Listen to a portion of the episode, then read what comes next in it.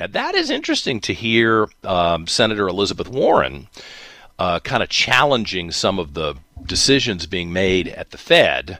Um, how does this play out? You know, it's been doom and gloom for a while now. Are we are we sitting on the precipice of a major conflict, a major problem that does put millions of people out of work and plunges us into a, a recession, if not a real depression?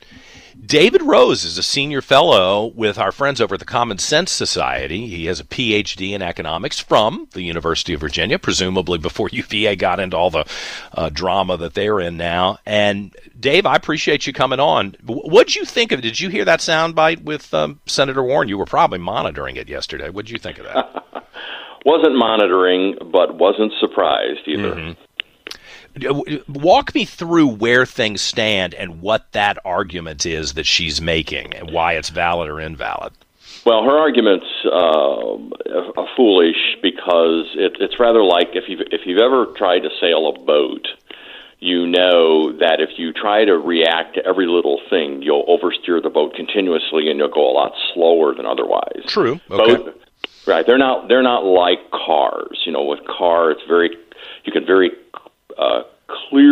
decide exactly where you're going to go. You're very connected to the road. Boats are not like that. Planes are not like that. Mm-hmm. And so they people look at a little bit of information here, a little bit of information there, in a system that has thousands of variables, and they want to react to one of them as though that's the end of the world if that doesn't go in the right direction, not realizing that it's a very complex system.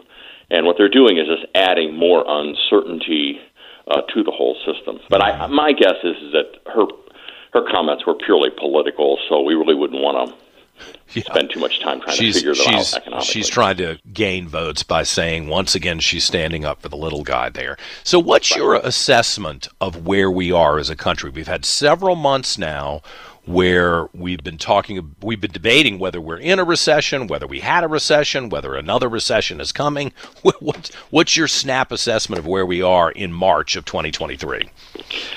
Uh, my snap assessment is that we printed way too much money for far too long. This has been going on since 1999. Mm-hmm.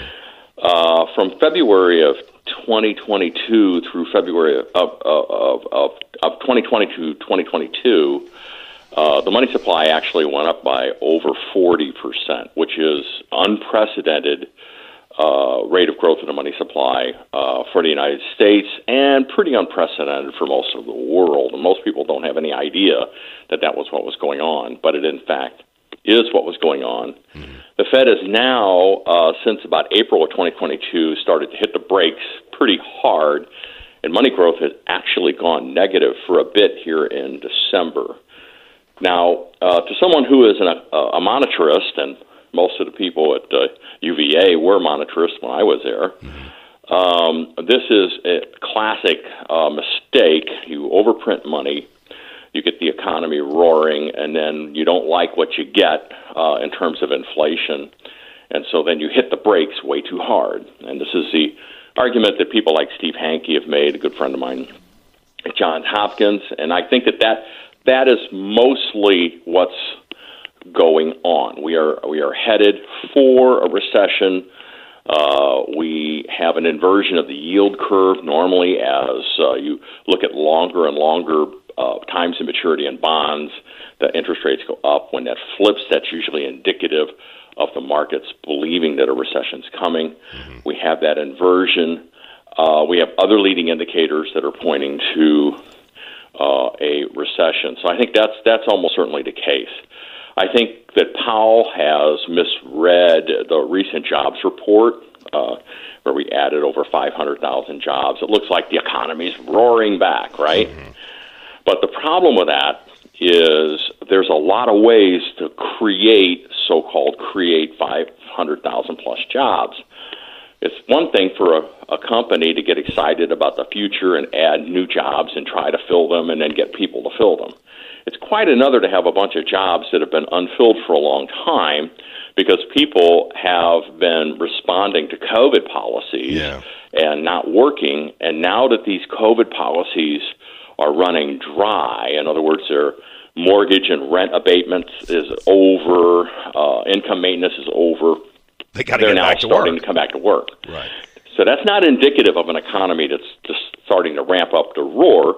That's just indicative of a bunch of people who should have been working that Mm-hmm. are now just returning back to work. Now, I don't know what percent that is, but I think that he is probably overreading that, and so we And have is that been number oversteering accurate? down, and we'll probably do it more now. You think that number's accurate anyway? I mean, that that is such a huge number, and it was so off what the expectations were. And unfortunately, having worked in the Senate and worked for the Chamber of Commerce, I'm kind of familiar with how you can pick and choose your numbers and make them look better if that's what you want to do. You, do you buy that that's a real number, jobs number?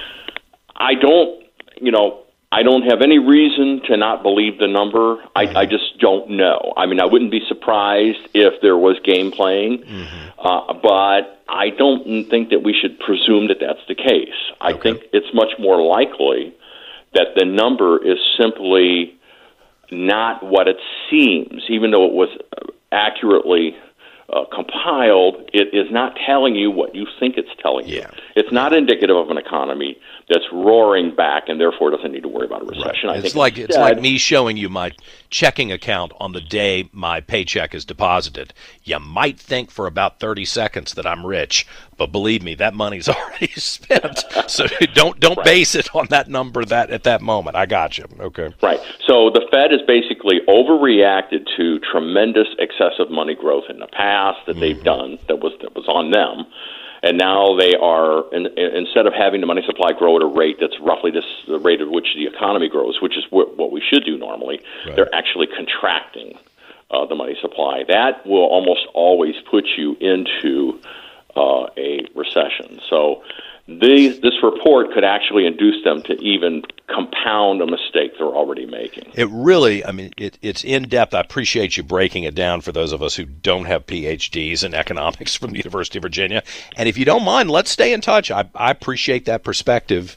Um, Yes, I, I there's actually a, an interesting backstory to all of this. Okay. Uh, it probably takes more than five minutes to do, but well, let- yeah, let's come back next week and talk about it. I'd like to Sure, do that. we could do that. David Rose, Senior Fellow at the Common Sense Society, I appreciate you joining us.